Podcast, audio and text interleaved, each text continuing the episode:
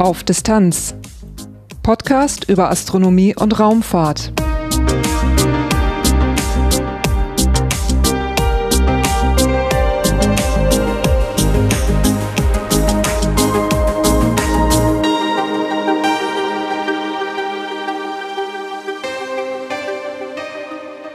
Hallo und willkommen bei Auf Distanz. Dieses ist Episode 69, erschienen am 28. September 2022. In dieser Episode geht es um den IAC, den Internationalen Astronautischen Kongress. Für den bin ich dieses Jahr nach Paris gefahren. Der letzte IAC, an dem ich teilgenommen habe, war der 2018 in Bremen. Das kann man in Episode 47 dieses Podcasts nachhören. Der IAC findet rund um die Erde an wechselnden Orten statt. Die letzten Jahre war er für mich nicht sinnvoll erreichbar. Nun war also Paris angesagt und ich merkte, dass ich da sehr gut mit der Bahn anreisen kann. Und so gibt es hier das erste Mal seit 2018 wieder eine Episode vom IAC. Ich konnte dort mit vielen, vielen Menschen sprechen und teilweise auch Gespräche aufnehmen. In dieser Episode gibt es acht kurze Interviews mit einer ziemlich bunten Mischung zu unterschiedlichen Themen. Dazu gibt's da noch ein paar kleine Hintergründe von mir ergänzt. Am Schluss gibt's wie immer Infos über den Podcast selber. Durch die Sendung führt sie Lars Naber. Titelthema Der International Astronautical Congress findet schon seit 1950 statt. Der 2022er in Paris war also bereits die 73. Veranstaltung dieser Reihe. Fun Fact, der Ort des ersten IAC war ebenfalls Paris, aber das ist nicht so sehr verwunderlich, der diesjährige IAC war schon der vierte dort. Veranstalter ist die International Astronautical Federation. Die wurde 1951 gegründet, um den Dialog von Menschen aus raumfahrenden Nationen zu fördern, unabhängig von politischen Unruhen. In den 1950er Jahren war der IAC laut eigener Aussage einer der wenigen Orte, an denen sich Menschen aus Ost und West während des Wettlaufs ins All treffen konnten. Heute dient der IAC als Treffpunkt und Plattform für Experten und Expertinnen von Weltraumagenturen, Industrie und Forschung. Der IAC bietet eine große Menge Vorträge und einen großen Ausstellungsbereich. Agenturen und Firmen präsentieren dort sich und ihre Produkte und Projekte.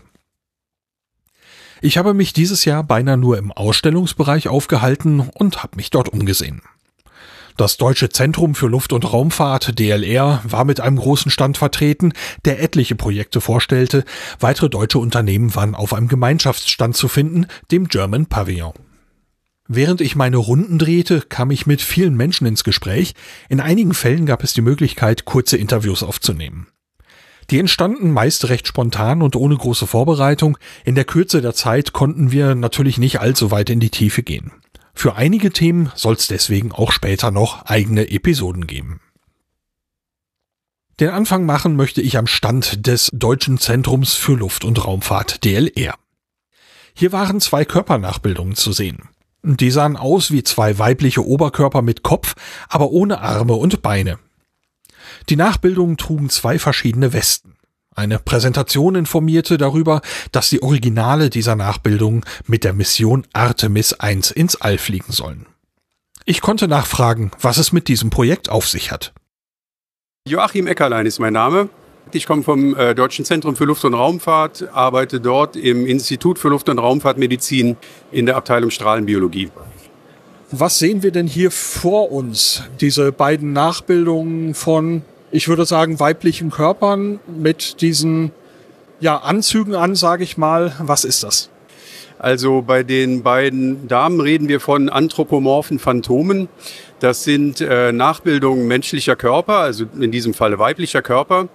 Äh, Nachbildungen aus äh, Kunststoffmaterial, die die Organe, äh, Muskelgewebe, Haut, Gehirn, Lungen in ihrer Dichte und ihren Eigenschaften einem echten menschlichen Körper sehr genau nachbilden. Was ist das Ziel? Äh, bei unserem Projekt, äh, das sich MARE nennt, das steht für Matroschka Astrorad Radiation Experiment, geht es um äh, Strahlungsmessungen im Weltraum und ganz speziell um äh, Strahlenmessungen äh, auf dem Weg zum Mond mit der, mit der Artemis 1 Mission, die jetzt hoffentlich bald starten wird. Was für Erkenntnisse werden Sie oder hoffen Sie zu gewinnen? Ja, das sind eigentlich äh, zwei Teile. Zum einen äh, möchten wir gerne natürlich das Strahlenfeld vermessen. Wir wollen wissen, äh, wie hoch ist die Strahlenbelastung oder wäre sie für eine Astronautin, für einen Astronaut auf dem Weg zum Mond und wieder zurück. Und zum anderen äh, haben Sie ja schon erwähnt, wir haben zwei anthropomorphe Phantome. Ein äh, Phantom ist ungeschützt, ähm, beziehungsweise hat nur ein Kleid aus äh, Nomex-Stoff an. Und die andere ist noch ausgestattet mit einer Strahlenschutzweste, die von einer israelischen Firma Stemrad entwickelt wurde. Daher auch der Name Astrorad in Mare. Ähm, und wir erhoffen uns äh, auch Erkenntnisse darüber, inwiefern wir den Menschen durch diese Weste auf einer Reise zum Mond oder eventuell auch weiter äh, schützen können vor der ähm, ionisierenden Strahlung im Weltraum. Eine Weste bedeutet, es äh, umfasst eher den, ich hätte fast gesagt, den Hauptkörper, äh, Hals abwärts, Beine aufwärts. Richtig, es ist eigentlich äh, der Torso sozusagen. Äh, weder der Kopf noch Beine oder Arme sind äh, besonders sensitiv auf ähm, ionisierende Strahlung. Das heißt, wir müssen eher darauf achten, dass ähm, bestimmte Organe im Körper äh, und insbesondere die blutbildenden Organe geschützt werden. Deswegen ist auch die Weste hinten relativ weit nach unten gezogen, um äh, die Hüfte und äh, die blutbildenden Organe in den Knochen zu schützen. Das ist am allerwichtigsten. Dadurch, dass Sie zwei haben, können Sie vergleichen, wie es mit und ohne diesem Strahlenschutz ist. Soweit habe ich das verstanden. Ist das richtig? Ja, das ist richtig. Ähm, also beide Phantome sind mit mehreren tausend ähm, Messinstrumenten jeweils ausgestattet. Das sind hauptsächlich passive ähm, äh, Instrumente, die sich TLDs nennen, äh, Thermolumineszenzdetektoren, aber auch aktive Messgeräte und die haben wir sowohl im Körper als auch äh, direkt auf der Haut sozusagen der Phantome, aber auch über der Weste und direkt unter der Weste. Und somit können wir vergleichen, äh, inwiefern man äh, durch die Weste auch Strahlung abschirmen kann vom menschlichen Körper. Wie kommen Sie an die Daten? Ja, also ähm, die Daten können wir eigentlich erst dann äh, bekommen, wenn wir die Phantome nach dem Mondflug oder beziehungsweise nach der Umrundung des Mondes äh, wieder zurückbekommen. Das heißt, wir brauchen eine äh, erfolgreiche Mission. Ähm, die Orion-Kapsel wird am Ende im Pazifik landen. Äh, sie wird wieder zurückgebracht äh, in die USA äh, zum Kennedy Space Center. Dort wird sie ausgebaut und wir können sie dann mh, wahrscheinlich je nach äh, Starttermin Anfang nächsten Jahres wieder in Empfang nehmen. Und dann müssen wir alle Instrument wieder ausbauen und die Daten auswerten. Es gibt so eine Scheibe, wo Sie ein Raster dieser Instrumente drin haben. Geht das über die gesamte, über den gesamten Torso? Äh, fast würfelförmig stelle ich mir das vor. Ja, das ist richtig. Das ist in einem Raster von circa 2,5 Zentimeter Abstand. Wie gesagt, äh, sehr viele Positionen. Es sind 1500 pro Phantom in einem 3D-Raster sozusagen. Das können wir auch dadurch erreichen, äh, dass diese Phantome in einzelne Scheiben unterteilt sind, in die wir wiederum Bohrungen eingefügt haben, wo dann diese Messgeräte untergebracht werden. Das Auslesen der Daten, wie lange wird es dauern? Das wird wahrscheinlich mehrere Wochen, wenn nicht gar Monate dauern. Äh, da ist allerdings auch eher mein Kollege mit beschäftigt, der sich darauf spezialisiert hat. Äh, die werden tatsächlich in einem Gerät ausgelesen. Das sind immer nur eine Handvoll TLDs äh, auf einmal, beziehungsweise auch nacheinander sukzessive und das wird mehrere Wochen in Anspruch nehmen. Was stellen Ihnen die Daten dann dar? Äh, können Sie irgendwas modellieren sozusagen in 3D, dass man sozusagen Wolken sieht, wo die Belastung besonders groß war oder ja, ja, es geht um die, äh, im Grunde um die äh, Strahlenverteilung innerhalb des Körpers. Also wir können dann äh, ziemlich genau sagen, an welcher Stelle im Körper welche Strahlendosis appliziert wurde, beziehungsweise wie die Exposition war. Und äh, das ist natürlich besonders für die äh, empfindlichen, strahlenempfindlichen Organe ähm, wichtig, das herauszufinden. Das kann man natürlich bei einem lebenden Menschen nicht erreichen. Deswegen auch diese anthropomorphen Phantome, die aber im Grunde einen äh, menschlichen Organismus sehr gut nachbilden. Ganz neutral gefragt, beide Phantome sind weiblich nachgebildet. Äh, welcher Grund ist das? Ähm, zum einen äh, ist der weibliche Körper ähm, tendenziell strahlenempfindlicher. Also mehr Organe des weiblichen Körpers haben eine hohe Strahlenempfindlichkeit, als das bei den Männern der Fall ist. Und zum anderen äh, wird es auch mehr und mehr dazu kommen, dass es äh, weibliche Astronauten geben wird. Ähm, von daher, ein männliches Phantom hatten wir bereits äh, vor zehn, mehr als zehn Jahren auf der ISS. Und nun äh, wollten wir eigentlich wissen, ja, wie sieht's denn eigentlich mit den Frauen aus, weil das ist in gewisser Weise die Zukunft und äh, wie gesagt, sie sind etwas empfindlicher äh, gegenüber Strahlung. Und da empfindlicher wird man also äh, Daten, die im Prinzip für die weiblichen Körper funktionieren, werden dann wahrscheinlich eben auch mit für die männlichen übernommen werden können? In gewissem Maße ja. Also äh, die Männer sind halt tendenziell etwas schwerer, etwas äh, größer als die Frauen, aber trotzdem kann man diese Daten natürlich auch in gewisser Weise übertragen, würde ich schon sagen, ja. Nur wenige Meter von den Mare-Phantomen entfernt stellte das DLR einen Roboterarm aus. Ich schätzte die Gesamtlänge auf über zwei Meter. Am Ende war eine Einheit angebracht, die sehr große Ähnlichkeit mit einer menschlichen Hand aufweist. Sie verfügt über drei Finger und einen Daumen. Die Hand hat etwa die Größe eines Raumanzughandschuhs, die Fingerglieder wirken gegenüber einer menschlichen Hand massiver und eckiger. Beschriftet war der Roboterarm mit dem Wort Cäsar. Einer der Projektbeteiligten war bereit, mit mir zu sprechen. Mein Name ist Maximilian Meyer. Ich bin beim DLR jetzt schon seit 15 Jahren in der Robotik und Mechatronik äh, zuständig, ähm, als Ingenieur, aber auch als äh, in der Projektleitung. Ähm, und wir haben hier den Cäsar Roboterarm.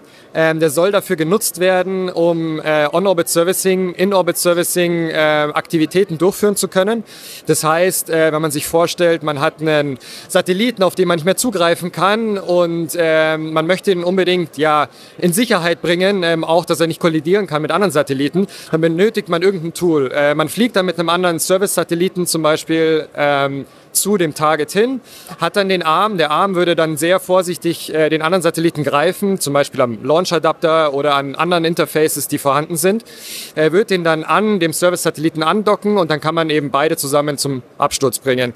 Ähm, dafür haben wir schon vor ähm, 1993 sogar ähm, den, den, Grundstein dafür gelegt mit der Rotex-Mission.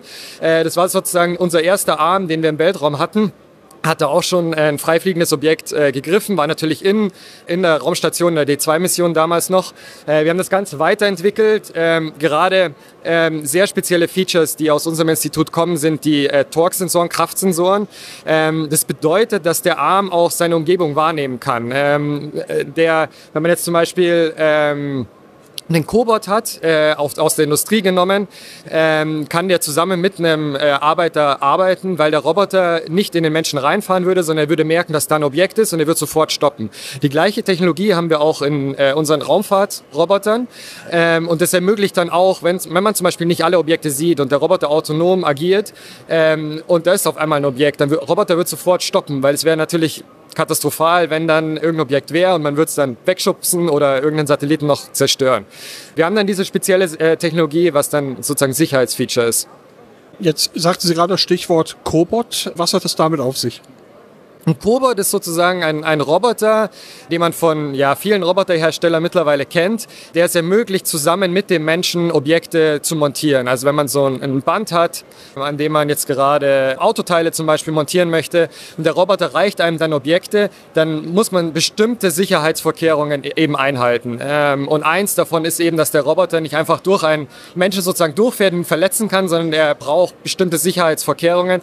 Und unsere Roboter können es eben, dass man man ähm, so diese Torque-Sensoren drin hat.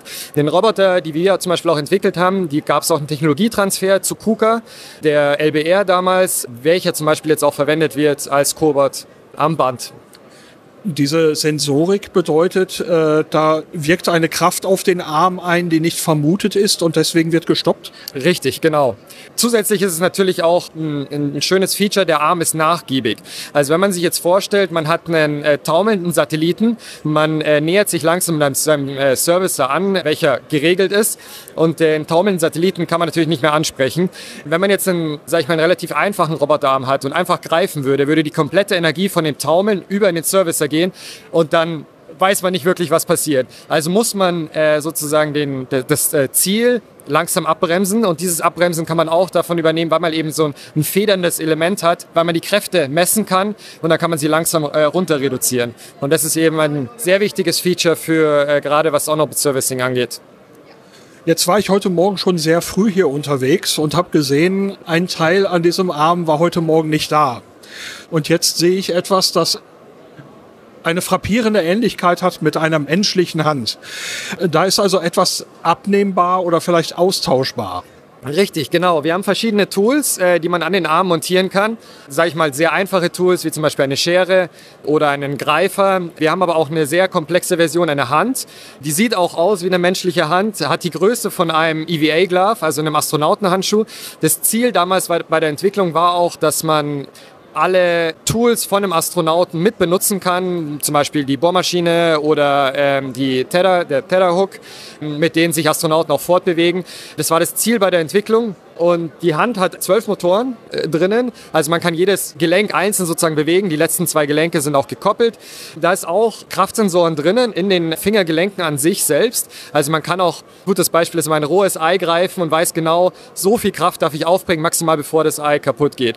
Ziel war es dann eben auch, dass man, wenn man mal im Orbit ist, man muss sich vorstellen, man fliegt zu einem Satelliten, möchte irgendwas reparieren, ähm, hat natürlich dedizierte Tools, um was durchzuschneiden oder was zu greifen. Aber wenn man mal da ist und stellt dann fest, ja, das habe ich jetzt vergessen. ist Es immer gut, ein, eben äh, eine Hand zu haben, die ja möglichst vielleicht noch andere Reparaturen durchführen kann, weil der Satellit wurde nun mal von den Menschen gebaut. Also macht es auch Sinn, dass man mit einer Hand vielleicht noch mehr machen kann.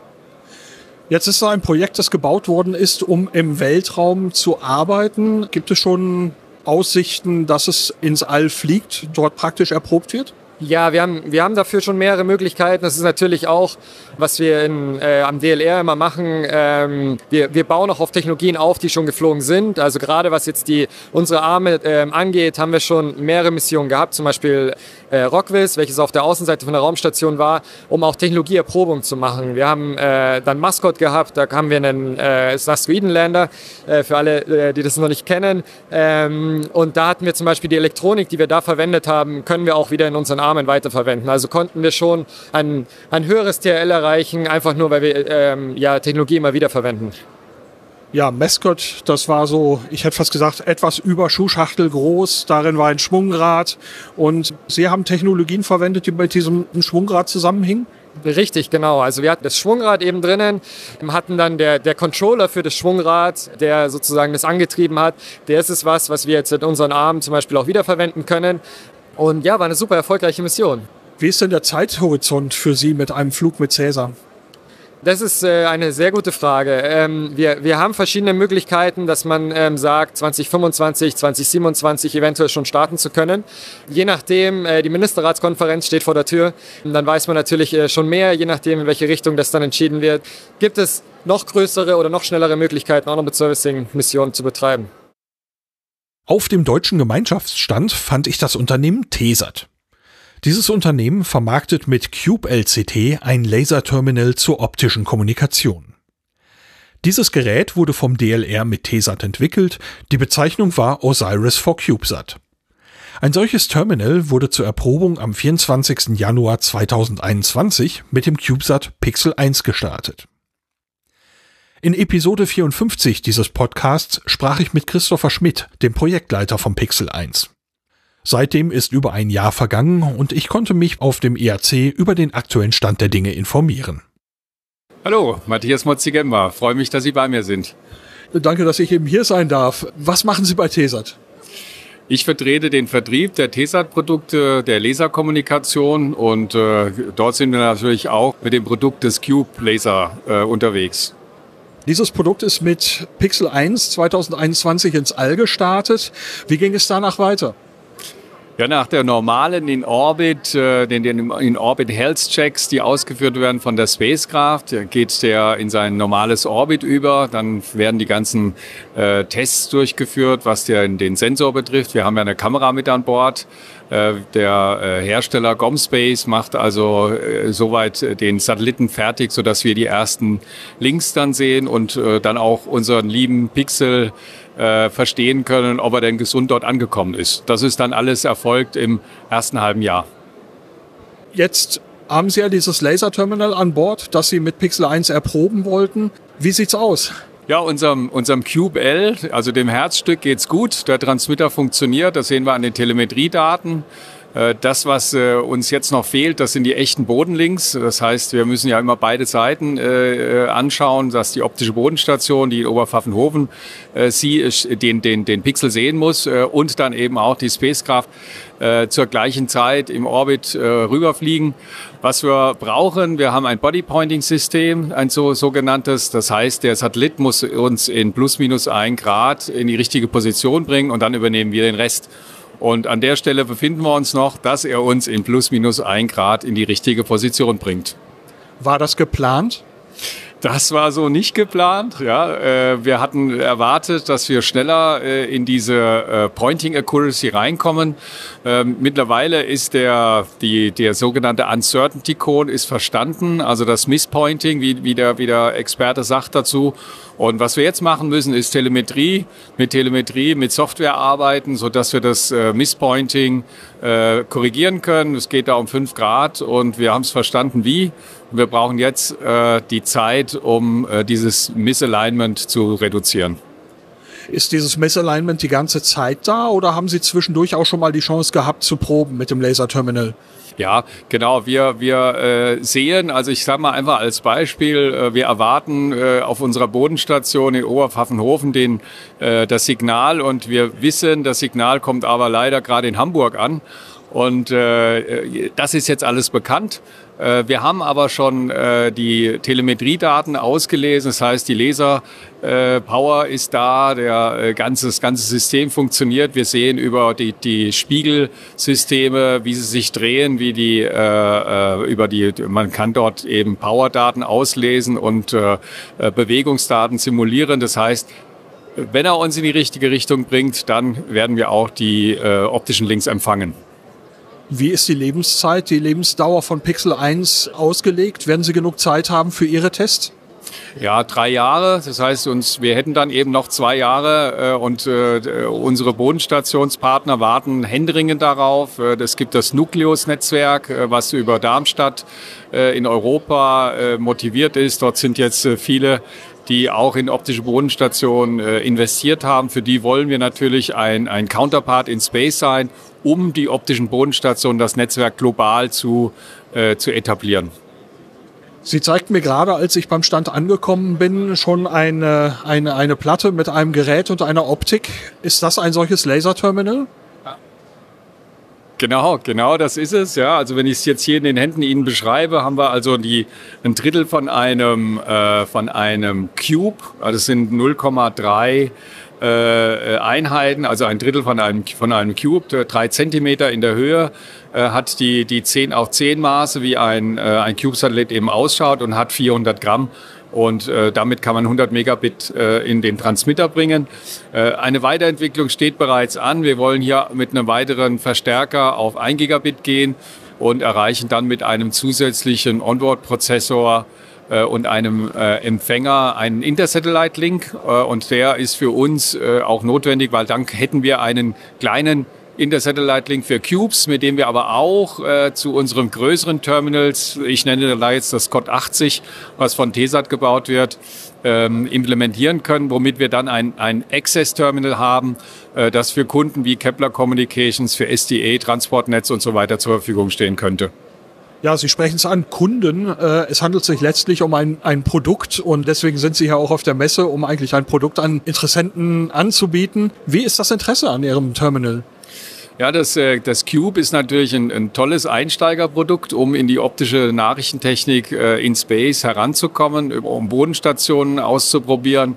Äh, wir machen das mit dem Blick auf die Quantentechnologie, Quanten Key Distribution. Dort werden Bodenstationen benötigt und dieses Produkt soll eigentlich dem, dem der Marktkreation dienen, um hier möglichst viele Partner zu haben, die hier mitmachen, den Marktplatz zu bereiten. Dafür sind wir hier auch bei der Messe dabei. Äh, der andere Teil natürlich der TESA, der ist produktionsgetrieben. Wir haben 600 Leute der Produktion Und äh, das ist natürlich der, der Hauptsinn, dass wir hier äh, gerade mit Leo-Konstellationen, die, die sehr stark nachgefragt werden in der Welt, ja, Starlink, äh, Amazon Kuiper, OneWeb, äh, äh, um, um mal drei zu nennen, aber auch Governmental mit dem SDA-Netz, mit dem Space Development Agency, die hier 100, äh, ja, 160 Satelliten jetzt mittlerweile ins Orbit gebracht haben. Und da sind wir mit 75 Prozent Marktanteil dabei, sind wir sehr stolz drauf. Ja, Leo für Menschen, die diese Abkürzung nicht kennen, Low Earth Orbit, wie würden Sie es beschreiben?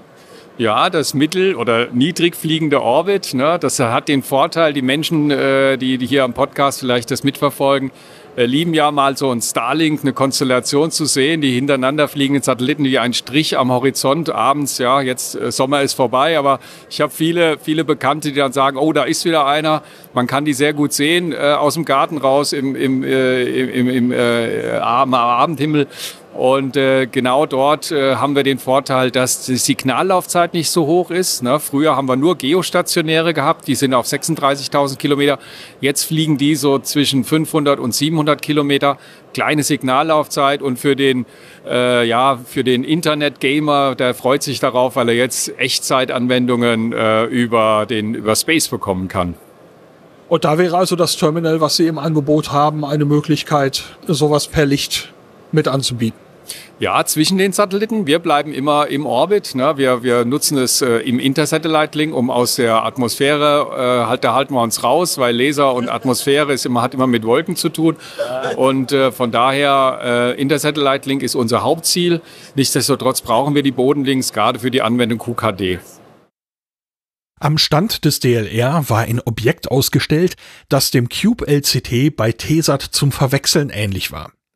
Auch hier wurde daneben auf einem Bildschirm eine Präsentation gezeigt. Ich erfuhr, dass der dort gezeigte Satellit tatsächlich Pixel 1 darstellen sollte. Und das ausgestellte Objekt war tatsächlich auch ein Laserterminal. Aber der Name war Cube mit Q am Anfang. Auch hier konnte ich mehr erfahren. Ich bin Benjamin Rödiger, ich bin der technische Projektleiter von Cube, war der Systemingenieur bereits in der, ähm, für die Entwicklung des Cube LCTs, für in, das eben in der Pixel 1 Mission bereits fliegt. Und wir haben in dem Projekt Cube die, das Cube LCT genommen, weiterentwickelt für den Bereich QKD und in diesem Projekt, dieses Projekt habe ich technisch begleitet und dort auch die Entwicklung für das Terminal eben geleitet. Also was wir hier sehen äh, vor uns, dieses kompakte Terminal, das ist im Prinzip das Cube LCT oder ist das schon was Neueres? Das, was du hier siehst, das ist schon das Cube 1 Modell, also das Engineering Model von dem, von der ersten Mission, von dem ersten Projekt Cube mit Q, also Q-U-B-E wird gefördert durch das, ähm, ähm, Bundes durch das BMBF. Ist es gefördert. Wir arbeiten da zusammen mit der Ludwig-Maximilian-Universität in München, mit dem Max-Planck-Institut für die Physik des Lichts, mit OHB in Oberpfaffenhofen und mit dem Zentrum für Telematik bei dem Begriff Cube und CubeSat und so weiter mit Pixel 1. Ich glaube, da kann man am besten in diese Episode noch mal reinhören. Es handelt sich um einen kleinen Satelliten, der ein Laserterminal erproben soll zur Laserkommunikation. Hier schreibt es sich jetzt mit Q und ich glaube, dieser Name, der Buchstabe Q ist kein Zufall. Das ist vollkommen richtig. Die, die, Basisentwicklung aus dem Cube LCT war für den Einsatzbereich gedacht zur reinen Datenübertragung. Wir haben da mit unserem Team dieses Terminal weiterentwickelt für Experimente, für vorbereitende Experimente für Quantenschlüsselverteilung. Das heißt, die experimentellen Nutzlasten vom MPL, Max-Planck-Institut und von der LMU in München, deren Signale werden in unser Terminal eingekoppelt und werden über unser Terminal dann zum Boden gesendet und an der Bodenstation ausgewertet. Und die Grundlage für diese Exper Experimente, deswegen habe ich es eben erwähnt als Cube 1, gehen dann ein in das Folgeprojekt in Cube 2, das ebenfalls bereits gestartet ist, um dann eben wirklich einen Schlüssel vom Satelliten ähm, zu übertragen, einen Schlüssel zu generieren und dann erfolgreich auch vom, von einem CubeSat zum, zur Erde übertragen zu können. Kryptographie und Schlüssel, was ist letztendlich, wenn jemand sich nicht auskennt, was ist der Nutzen? Der große Nutzen davon ist eine sicherere Datenübertragung. Das heißt, man hat ein, ähm, eine Verschlüsselung seiner, seiner Daten und die Gefahr ist immer, dass der Schlüssel irgendwo aufgenommen werden kann, gehackt werden kann, abgefangen werden kann. Und das ähm, Verfahren des QKD, der Quantenschlüsselverteilung, ist mathematisch gesehen das sicherste Verfahren der Welt. Es gibt keine Rechenleistung, die in der Lage ist, einen entsprechenden Schlüssel zu knacken. Und dafür gibt es eben diese Verfahren zur sicheren Übertragung des Schlüssels, damit die Daten dann auch beim Empfänger ankommen können und dann eben auch beim Empfänger dekodiert werden können und mit dem Schlüssel wieder ausgelesen werden können. Was waren jetzt für das äh, Cube, das für meine Augen jetzt sehr ähnlich aussieht wie das Cube LCT? Ähm, was waren da die Herausforderungen? Die Herausforderungen in unserem Team waren die verschiedenen Wellenlängen. Wir arbeiten im sogenannten C-Band und L-Band, das heißt im Nahinfrarotbereich. Das heißt, das Cube LCT sendet ähm, in einem relativ schmalen Wellenlängenbereich die Daten zur Erde.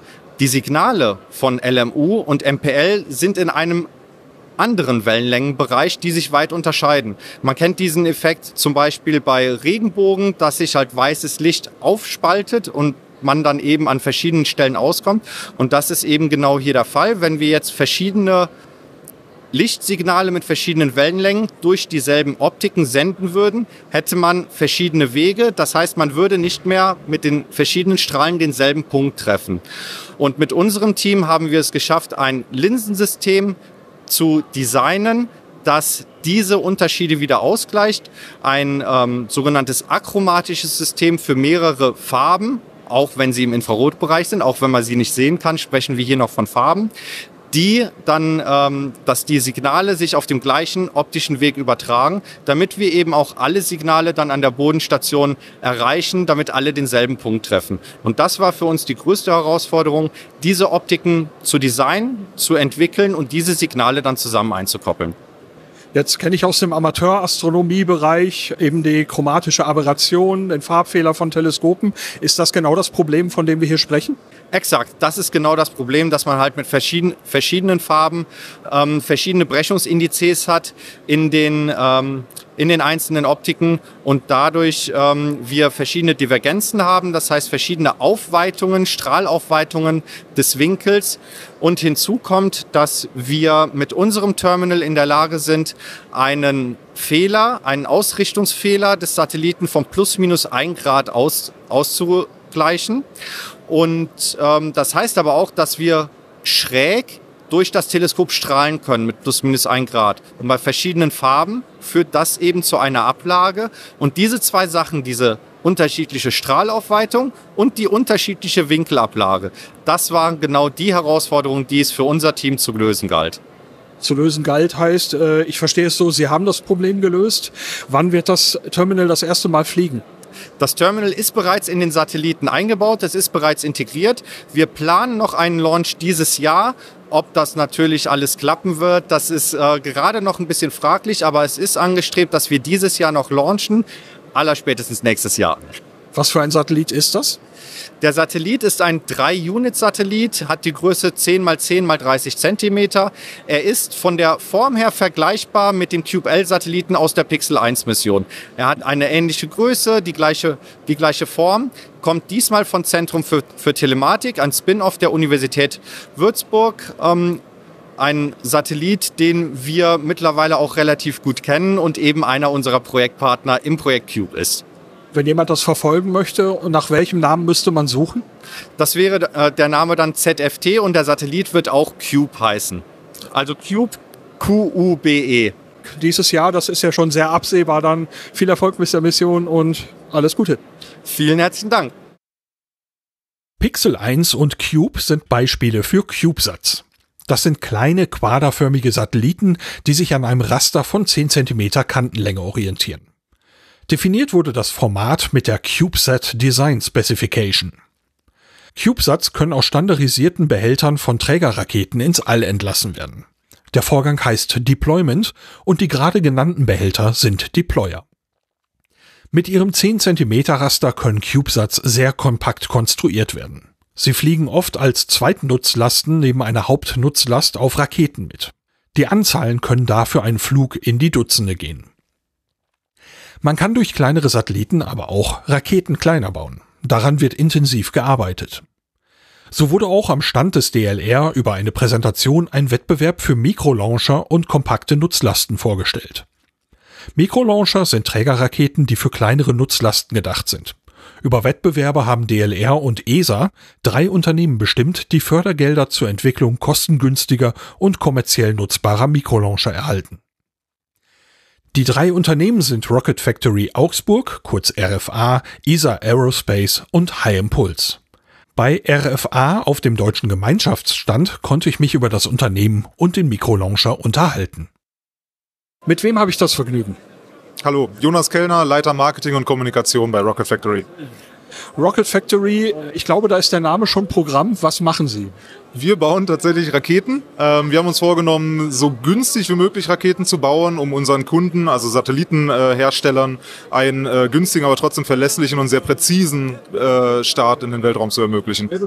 Das Schlagwort günstig Raketen bauen, das hört man ja in der letzten Zeit sehr, sehr oft. Wie möchten Sie das erreichen? Wir haben da verschiedene Ansätze. Ähm, der Hauptpunkt ist vor allem, dass wir probieren, so viele Bauteile wie möglich aus schon sehr erfahrenen und bestehenden Industrien zu nutzen, aus der Ölindustrie, Energiebranche, ähm, vor allem natürlich auch der Automobilbranche. Ähm, wir sitzen in Augsburg im Süden von Bayern, da gibt es äh, ja Audi, Porsche, BMW natürlich und äh, die bauen in Serie sehr verlässliche und hochqualitative Teile, die nicht unbedingt für Space gebaut sind, die wir aber nehmen können und mit noch kleinen Anpassungen dann optimal für, für die Serienproduktion von Raketen auch geeignet sind. Und so möchten wir die ganzen äh, Kosten für das ganze Vehikel ähm, runterbringen und dadurch auch die Kosten für unseren Kunden. Wie lange gibt es das Unternehmen? Wir wurden 2018 gegründet. Und was war der Startpunkt? Wie kam es zu der Idee? Ähm, das war der, also der Ursprung war eine ESA-Studie, die unsere beiden Gründer, Jörn Spurmann und Dr. Stefan Brieschenk, ähm, mit der ESA und MT Aerospace äh, zusammen durchgeführt haben. Da ging es darum zu schauen, was für ein ja, was für eine Art äh, Rakete in der Zukunft gebaut werden könnte. Und diese Studie war erfolgreich in dem Sinne, dann, dass gesagt wurde, sieht gut aus, baut das doch. Und das war quasi die Geburtsstunde der RFA. Die Rakete ist jetzt tatsächlich ganz anders als in der Studie, weil wir dann doch noch ein bisschen äh, den Markt analysiert haben und gesagt haben, okay, wir müssen irgendwie uns äh, abheben. Und ähm, genau, aber das war 2018 ähm, die Gründungsgeschichte. Sie erwähnen jetzt gerade die Rakete. Ich sehe im Hintergrund hier an der Wand äh, unter dem Hashtag Teamspace einige Angaben. Äh, eine Höhe von 30 Metern, Durchmesser 2 Meter. Ist das, das der Raketentyp, von dem Sie sprechen? Richtig, das ist unsere RFA One, ähm, das erste Vehikel, das wir starten werden. Ähm, es gibt natürlich schon Überlegungen, wie man darüber hinaus ähm, noch ja, verschiedene Varianten anbieten kann. Wir haben zum Beispiel verschiedene Nutzlastverkleidungen, Jetzt die 30 Meter beziehen sich zum Beispiel auf ein 4 Meter Fairing, aber es wird auch ein 6 Meter hohes, äh, eine Nutzlastverkleidung geben oder ein sogenanntes Hammerhead Fairing, das noch ein bisschen mehr in die Breite geht. Also da äh, sind wir kontinuierlich am Schauen, was der Markt und was unsere Kunden brauchen. Von daher, diese Daten sind für den ersten Start jetzt der Rakete. Wie weit ist es mit der Entwicklung gekommen? Sehr weit tatsächlich. Also wir sind jetzt beim vorletzten Meilenstein. Der schaut so aus, dass wir im Juli diesen Jahres unser Triebwerk das erste Mal für 74 Sekunden gezündet haben. Äh, eine sogenannte Long Duration Hotfire Campaign. War erfolgreich und jetzt nehmen wir das Triebwerk und packen es unter einen äh, Zweitstufentank inklusive Bedrückungssystem, den ganzen Avionics und Elektroniksystemen und werden das als geschlossenes System ähm, wahrscheinlich dieses Jahr Oktober, November für insgesamt äh, fünf Minuten feuern, was quasi schon die Flugdauer dieser zweiten Stufe ist. Dasselbe machen wir dann Anfang des Jahres nochmal mit der ersten Stufe und dann ist schon Start. Also ähm, Ende des nächsten Jahres, Ende 23 wird der erste Start stattfinden. Von wo werden Sie starten? Von Schottland aus. Ähm, äh, die Shetland-Inseln im, im, Norden, ähm, dort gibt es ein Unternehmen Saxaford, die gerade eine Startplattform äh, bauen und von dort aus werden wir starten. Jetzt, äh, Sie wollen, das war glaube ich auch ein bisschen die Idee der Rocket Factory, in Serie Raketen bauen. Das wäre dann hauptsächlich erstmal dieser Typ? Genau, ähm, es geht einfach darum, in Serie zu bauen, um auch wie in anderen Industrien die Stückkosten zu senken. Ähm, deswegen nutzen wir zum Beispiel für unsere Tankstrukturen äh, Edelstahl anstatt Carbon oder ähm, Aluminium. Einfach weil es sehr, sehr günstig einzukaufen ist. Es lässt sich auch sehr einfach weiterverarbeiten. Man schweißt einfach. Ähm, und ja, insofern ist die Serienproduktion äh, geplant, sodass wir langfristig, Ende der Dekade ist so ungefähr die Anpeilung, wöchentlich starten können. Ebenfalls auf dem deutschen Gemeinschaftsstand stieß ich auf das Unternehmen Decubed. Auf einem Tisch waren kleine Würfel mit Kabeln zu sehen, einige Standardbatterien lagen ebenfalls dabei. Der Stand war unter anderem beschriftet mit Release Actuators and SmallSat Deployables. Das passt sehr gut zu den gerade schon erwähnten kompakten Satelliten. Und ich hatte auch hier die Gelegenheit für ein Gespräch. Mein Name ist Thomas Sinn, ich bin der ähm, Gründer und Geschäftsführer von äh, Decubed und wir machen ähm, Release-Aktuatoren und entfaltbare Strukturen für Kleinsatelliten. Wenn man jetzt mit diesen Begriffen nichts anfangen kann, was kann man sich darunter vorstellen? Ja, man kann sich so ein bisschen vorstellen, dass der, die Rakete, der Launcher, ist das Taxi ins Weltall und wir sind der äh, Türöffner. Wir öffnen quasi die Türen für die Satelliten äh, in ihre Umlaufbahn. Das heißt also, wenn der Satellit aus der Rakete ausgestoßen, von der Rakete getrennt wird, das ist Ihr Job. Genau, das ist, da braucht man äh, Release Actuator, so ein, so ein genannter Türöffner, weil äh, gerade geht's ja äh, immer in kleinere äh, Satelliten und äh, die sind in sogenannten Containern drin und um diese Türen von den Containern aufzumachen, braucht man diese Aktuatoren. Jetzt habe ich an Ihrem Stand gesehen, wirklich ziemlich kleine Würfel. Ich schätze, da geht es auch um den Namen D-Cubed letztlich, mit ungefähr zweieinhalb, drei Zentimetern Kantenlänge, würde ich ungefähr sagen. Und da hatten Sie so zwei verschiedene Geräte dargestellt. Da waren so kleine Anschlussleitungen dran. Was können die? Also die sind äh, 17 Millimeter Kantenlänge, also noch ein bisschen äh, kleiner. Und wir haben zwei verschiedene. Einmal einen Pinpuller, der zieht den Pin rein, der wird häufig genutzt, um äh, Türen aufzumachen. Und dann haben wir noch den Release Nut, das ist quasi ein Bolzen, der wo äh, äh, drin steckt in dem Cube und dann ausgelöst wird, wenn der aktiviert wird. Und der wird zum Beispiel hergenommen, äh, wir haben jetzt eine Mission zum Mond äh, mit dem amerikanischen Firma und äh, wir ähm, sondern einen kleinen äh, Rover, ein kleines, kleines Fahrzeug äh, von ihrem Lander ab, um dann auf der Mondoberfläche rumzufahren. Wie kam es zur Gründung Ihres Unternehmens? Wo äh, gab es vorher schon ein Unternehmen, das an ähnlichen Dingen gearbeitet haben, oder haben Sie quasi bei Null begonnen? Also wir haben ähm, eigentlich schon bei Null begonnen, weil wir haben, äh, ich hatte die Erfahrung von der äh, klassischen Weltraumindustrie. Ich habe ein Jahr bei ESA gearbeitet, dann beim Münchner äh, kleinen Unternehmen. Aber wir hatten eine Mission äh, mit äh, Rocket Lab in äh, Neuseeland und die ähm, wollten relativ schnell äh, eine entfaltbare Struktur haben. Und wir haben äh, so einen Auslösemechanismus gesucht, um äh, das auszulösen. Wir haben keinen gefunden. Und dann habe ich mir gedacht, ich äh, kaufe mir einen 3D-Drucker, nehme all meinen Urlaub zusammen, all meine Freizeit und äh, versuche mal, ob ich da was äh, entwickeln kann über äh, Weihnachten. Und dann hat es geklappt. Das war äh, Ende 2018. Und dann 2019 haben wir angefangen, uns für Förderung zu bewerben. Und jedes Mal, wenn wir äh, zu der nächsten Förderung gekommen sind, haben wir gesagt, okay, äh, wenn wir die jetzt kriegen, machen wir weiter. Sonst hören wir irgendwann auf. Aber dann haben wir auch mehr und mehr äh, Interesse gesehen und dann haben wir mit den Release-Aktuatoren angefangen und jetzt machen wir ja auch viel in den entfaltbaren Strukturen. Klein sind in der Rakete und dann groß im Weltall zwischen einem 3D-Drucker zu Hause, hätte ich fast gesagt, und einem Unternehmen, das weltraumspezifiziert arbeitet, sehr genaue Spezifikationen wahrscheinlich einhalten muss. Ich kann mir vorstellen, das ist ein relativ steiniger und vielleicht langer Weg.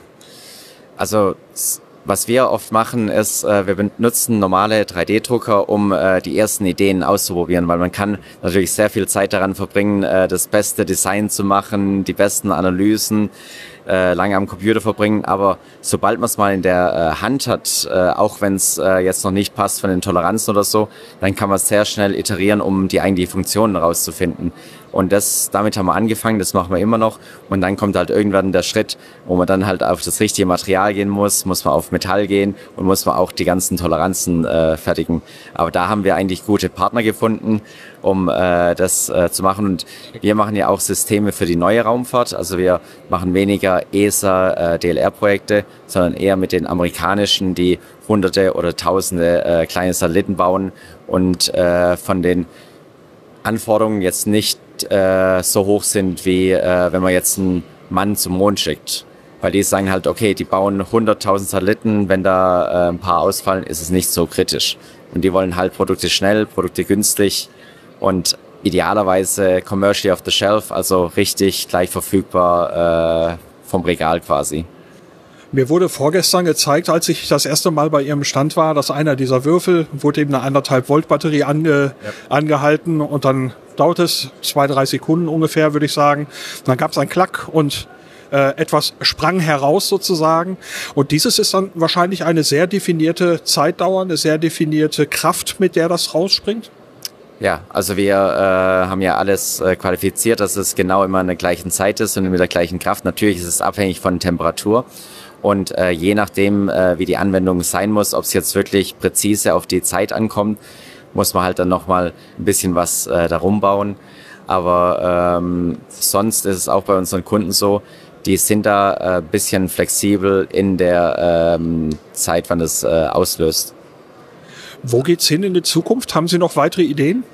Ja, wir haben jetzt äh, angefangen, äh, viel mit entfaltbaren Strukturen zu machen, weil wir sahen den äh, Release-Aktuator, des Auslösemechanismus, als den äh, Building Block, als den ähm, Need to Have, äh, um die größeren äh, Sachen zu machen. Und hier entwickeln wir gerade ein äh, Solarpanel, um äh, neue äh, Missionen zu ermöglichen, wie zum Beispiel Internet aus dem Weltall, Laser Communication, weil man da braucht viel äh, Energie auf einen kleinen äh, Formfaktor.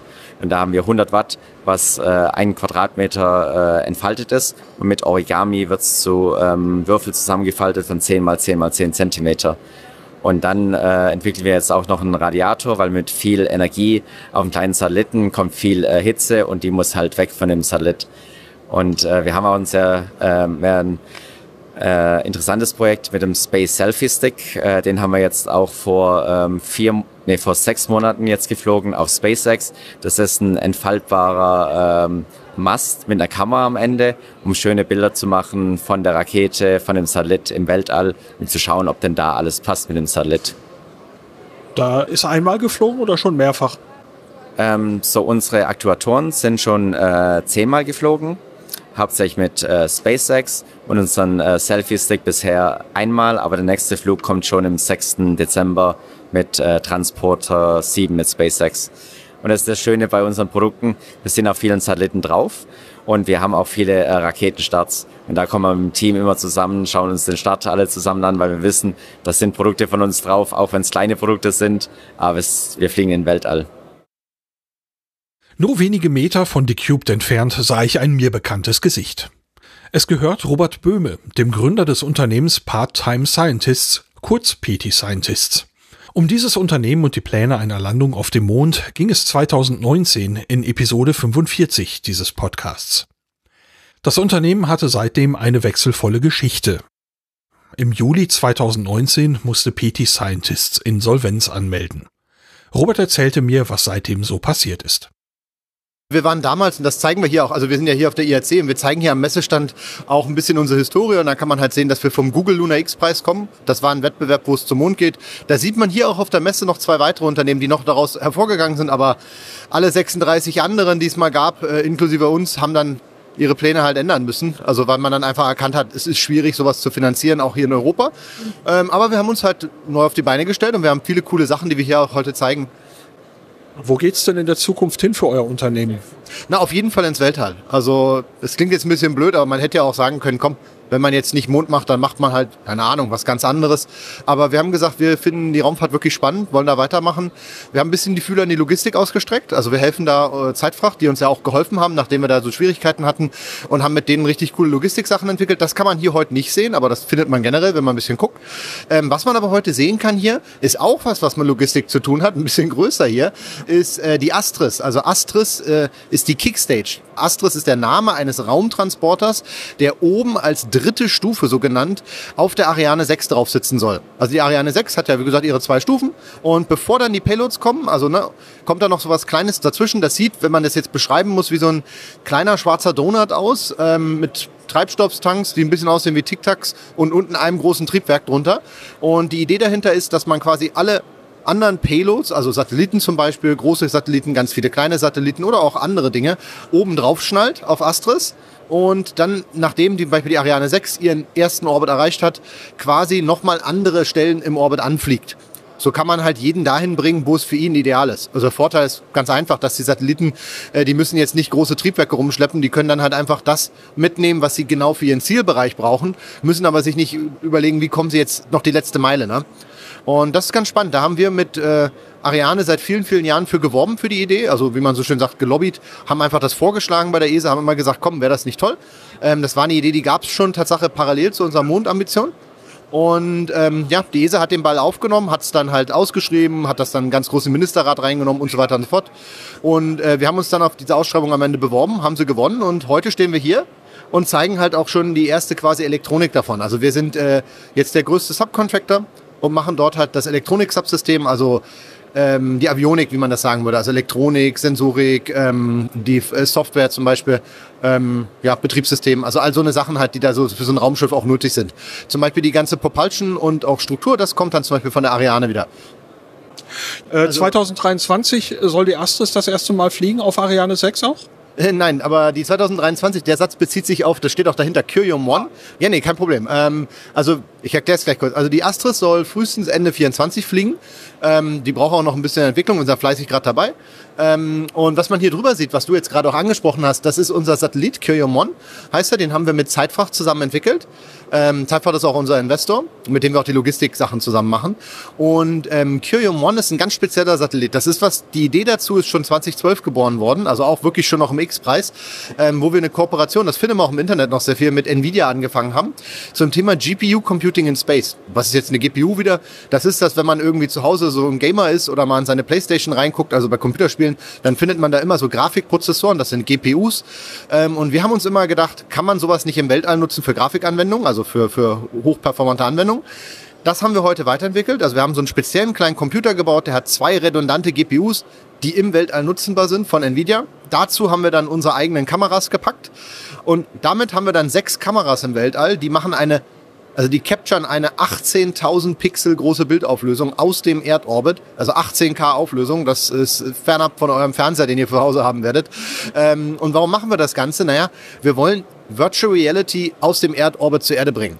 Und das ist ziemlich cool. Das heißt, also stell dir vor, wenn dieser Curium-Satellit, und das war die 2023, der startet Anfang nächsten Jahres, ähm, wenn dieser Curium-1-Satellit also im Erdorbit ist, schickt er dir kann man sagen, semi-live, also so zeitnah wie möglich. Das müssen wir noch logischerweise eintakten. Das ist heute schwer vorherzusagen, wie gut das mit den Groundstation und mit den Datenmengen klappt.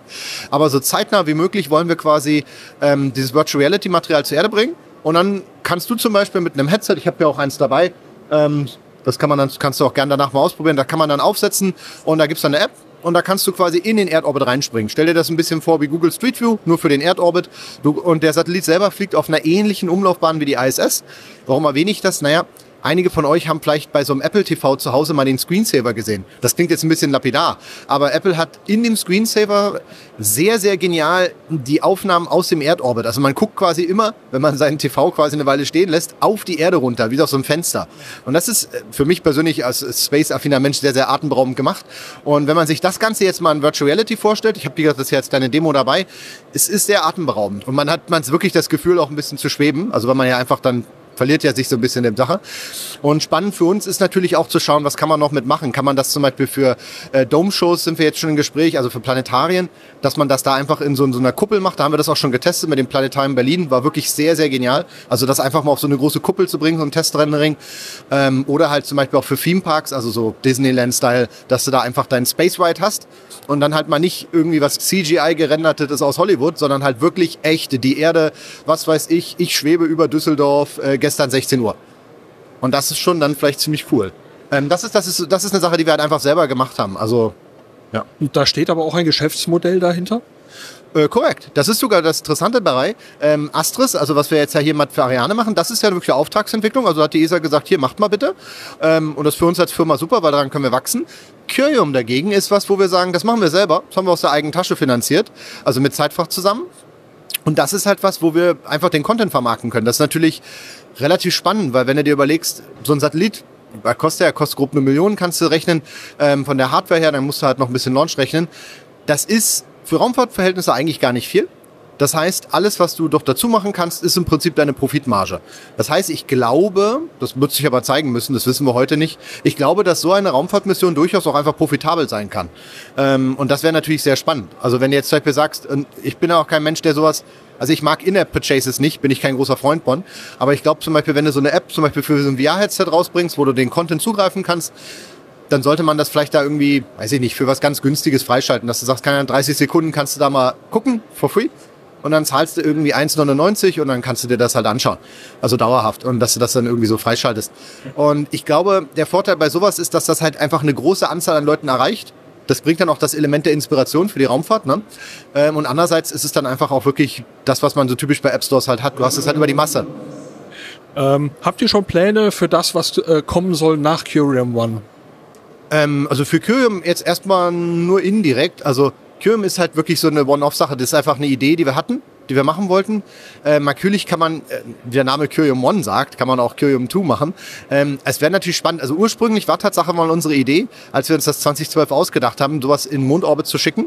Ähm, das könnte man auch weiterhin machen. Jetzt müssen wir mal aufpassen, dass wir uns als Firma, wollen wir uns halt nicht verzetteln. Das heißt, wir haben wirklich, wirklich viel Arbeit mit dem Astros-Programm. Das ist uns auch sehr, sehr wichtig.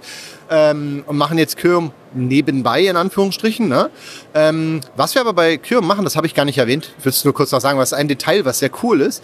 Ähm, wir haben in dem Kyrium-Satelliten, knapp die, kann man grob sagen, die Hälfte des Satelliten ist effektiv ähm, die Hardware von Astros.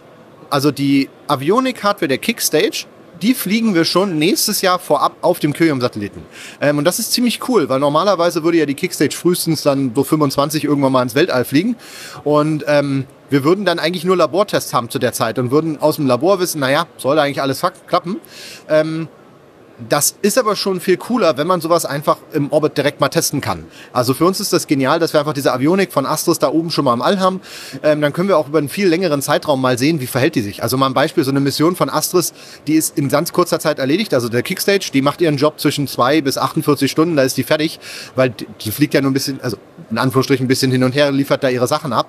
Ähm, aber für uns ist natürlich interessant, kann man so eine Kickstage auch als Orbitalplattform verwenden? Kann die da auch ein Jahr, zwei Jahre, zehn Jahre operieren als Communication Relay? Weil man will ja sowas nicht wegschmeißen. Also wenn man sich die Mühe macht, so eine Kickstage hochzuschicken, ne, und die da als Taxi nutzt, dann wäre es ja Verschwendung, wenn die danach äh, über den Jordan geht. Ne? Wenn man die, also Klar, man muss die wieder deorbiten, wenn sie nicht mehr gebraucht wird, aber vielleicht kann man das Asset da oben ja noch eine Weile nutzen. Und dafür ist es uns interessant, einerseits zu sehen, funktioniert unsere Elektronik, ne, schon im nächsten Jahr.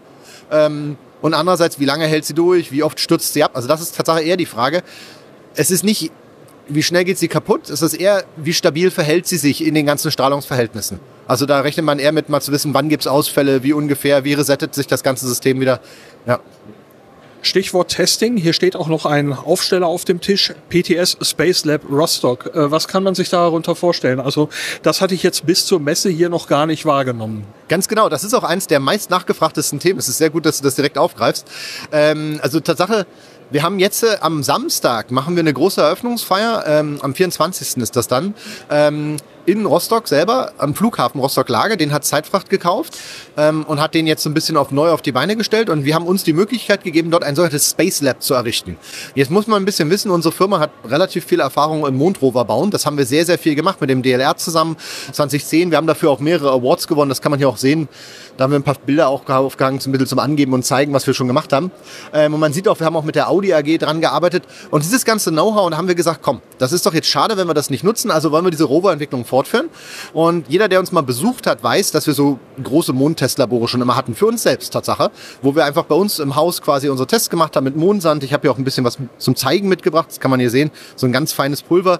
Ähm, und jetzt haben wir dann gesagt, naja, wenn wir jetzt ein neues Testlabor aufbauen, dann nutzen wir einerseits die neue Gelegenheit, die sich in Rostock geboten hat, und andererseits machen wir das einmal richtig ordentlich und machen mal was Neues. Ähm, und die Kurzfassung ist, Rostock, das Space Lab Rostock ist was, das kannst du einfach quasi jetzt mieten, Airbnb-Style. Also du kannst wirklich auf die Website gehen, die heißt testing4.space könnt ihr einfach mal draufgehen. Ähm, und das ist ziemlich geil. Dort könnt ihr quasi einfach sagen, ich möchte am 15. November ein äh, Gravity Reduced Testing mit meinem Rover im realistischen Mondsand bei realistischen Lichtkonditionen machen. Das wählst du dir alles aus, sagst, ich brauche ein, zwei oder ein, zwei Tage, drei Tage, was auch immer. Und du siehst direkt die Kosten kannst direkt sagen, ich buche das und dann geht direkt die Anfrage raus, wie bei dem Hotelzimmer einfach bei booking.com oder wo auch immer. Und das ist äußerst transparent. Also ich persönlich liebe das, weil man dann einfach einerseits ganz klar sagt, was kostet wann ist es verfügbar und danach ist es auch reserviert schon. Ähm, und wie gesagt, dann kommst du halt vorbei, machst deinen Test und ähm, weißt halt, ob deine Hardware im Mondbereich funktioniert. Das heißt, ich würde also, wenn ich das buche, im Prinzip das, das Testfeld fertig vorbereitet für meine Anforderungen vorfinden. Korrekt. Also wir, wir stellen dir das dann quasi hin. Also das Testfeld ist ja logischerweise da. Wir stellen sicher, dass das an dem Tag verfügbar ist. Wir haben da auch eine passende IT-Ausstattung, also dass du deine ganzen Testdaten speichern, abrufen kannst. Du hast da auch Videoüberwachungssysteme.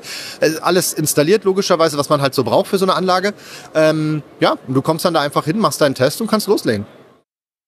In der Ausstellung fand ich vor einem Stand auch ein Stativ mit einem Teleskop. Ein Schriftzug am Stand erwähnte Citizen Science. Da musste ich einfach stehen bleiben und schauen.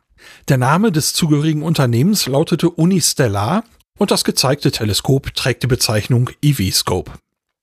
Das kam mir bekannt vor und in einem kurzen Gespräch wurde klar, warum. Vor einigen Jahren machte mich Nicolas Wörl vom Podcast Methodisch Inkorrekt auf eine Crowdfunding-Kampagne aufmerksam. Die erste Variante des Teleskops wurde per Kickstarter im Jahr 2017 finanziert und kam dann 2019 auf den Markt. Seitdem wird es verkauft. Ausgestellt auf dem IAC war das neue Modell, das EV-Scope 2. Unistellar gibt an, dass hier ein neuer Kamerasensor verbaut und ein größeres Gesichtsfeld geboten wird. Bei einer kleineren Pixelgröße soll es eine größere Auflösung geben. Zudem sei ein höherwertiges Okular von Nikon verbaut. Die Besonderheit des EV-Scope ist seine Konstruktion. Man schaut mit diesem Teleskop nicht direkt mit dem Auge das Objekt an. Tom Esposito erklärt, wie es funktioniert. Die wahre Magie hinter dem EV-Scope ist, dass es Ihnen wirklich schöne Deep Sky Bilder bietet, sogar in lichtverschmutzten Bereichen. Es ist ein smartes Teleskop, es hat eine Kamera und einen Computer eingebaut und es erlaubt Ihnen in Echtzeit wirklich schwache und schwer zu sehende Objekte zu beobachten, nur mit diesem Teleskop. So können Sie innerhalb weniger Sekunden Dinge sehen wie Galaxien, Nebel und Kometen. Uh, und je länger Sie schauen, desto besser wird das Bild. Und Sie würden diese Dinge mit Standardteleskopen nicht sehen, besonders aus Städten. Sie sehen ein verarbeitetes Bild, weil die Kamera und der Computer zusammenarbeiten, um Ihnen dieses verbesserte Bild zu liefern. Das bringt wirklich die Farben und Details in diesen schwachen Objekten heraus und es ist wirklich ein anderer Anblick als durch ein Okular an einem Standardteleskop. Man sieht also ein verarbeitetes Bild durch das Teleskop. Wer sich mit Fotografie und hier eben auch mit Astrofotografie beschäftigt hat, weiß, es gibt einige Möglichkeiten, Bilddaten zu sammeln, Bilder auszuwählen, zu addieren, Sensorrauschen rauszurechnen und einiges mehr. Einige dieser Techniken sollen im EV-Scope integriert sein. Das Teleskop weiß, wie ein gutes Bild aussieht und es wählt die schärfsten und bestfokussierten, am wenigsten unscharfen Bilder aus. Er stellt sicher, dass die Bilder zu den vorherigen Bildern ausgerichtet werden. Es macht eine nette Filterung, um Lichtverschmutzung zu entfernen. Das lässt es so schön in der Stadt funktionieren. Es rechnet auch einiges vom Sensorrauschen raus und kombiniert die drei Farben zu einem schönen Farbbild. Im Hintergrund läuft maschinelles Lernen, um das Bild zu optimieren, aber es zeigt wirklich das echte Bild. Am Stand von Unistellar wurden natürlich Beispiele für Bilder gezeigt. Einige sollen in der Nacht vom Dach des Messegebäudes in Paris entstanden sein. Dafür sah das nicht übel aus. Tom Esposito berichtete mir auch, dass man die Bildverarbeitung abschalten kann. Der Eindruck soll dann wie bei einem Standardteleskop ausfallen. Auffällig war für mich noch der schlanke Aufbau des Teleskops. Unistellar verspricht, dass man ohne Kabel auskommt. Man soll das Teleskop einfach gerade aufstellen und es soll sich dann selber am Himmel orientieren. Die Stromversorgung erfolgt per eingebautem Akku, die Steuerung per App. In der kann man dann auch das Bild sehen, das im Okular zu sehen wäre.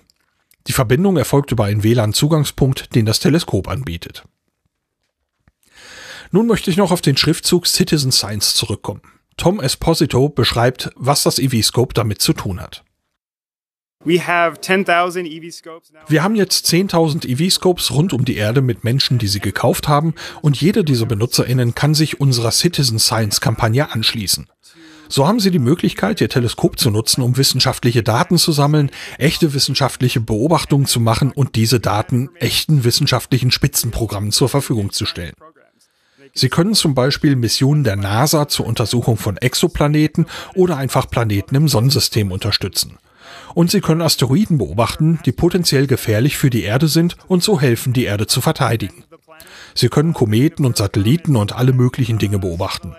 Es ist ein kollaboratives Netzwerk von Menschen aus aller Welt. Wir möchten diese Menschen zusammenbringen, um Wissenschaft zu machen und etwas Neues zu lernen. Wir haben mehrere wissenschaftliche Paper in Vorbereitung, die bald veröffentlicht werden sollen. Da haben unsere Bürgerwissenschaftlerinnen Dinge getan, die professionelle Wissenschaftlerinnen nicht tun konnten. Zum Beispiel haben wir einen Exoplaneten beim Transit vor seinem Stern beobachtet. Das verursachte eine einprozentige Änderung der Helligkeit für ein paar Stunden. Wir haben gerade eine Reihe von Beobachtungen beendet, bei der wir Beobachtungen von Dutzenden von Stunden aus dem Unistellar-Netzwerk zusammengefasst haben. Eine war 27 Stunden lang. Das kann man nicht mit einem einzelnen professionellen Teleskop erreichen, weil die Sonne aufgeht. Wir konnten mit den Resultaten eine Beobachtung des James Webb Weltraumteleskops unterstützen, die nächstes Jahr stattfinden soll, und das wäre nicht möglich ohne ein Netzwerk wie dieses.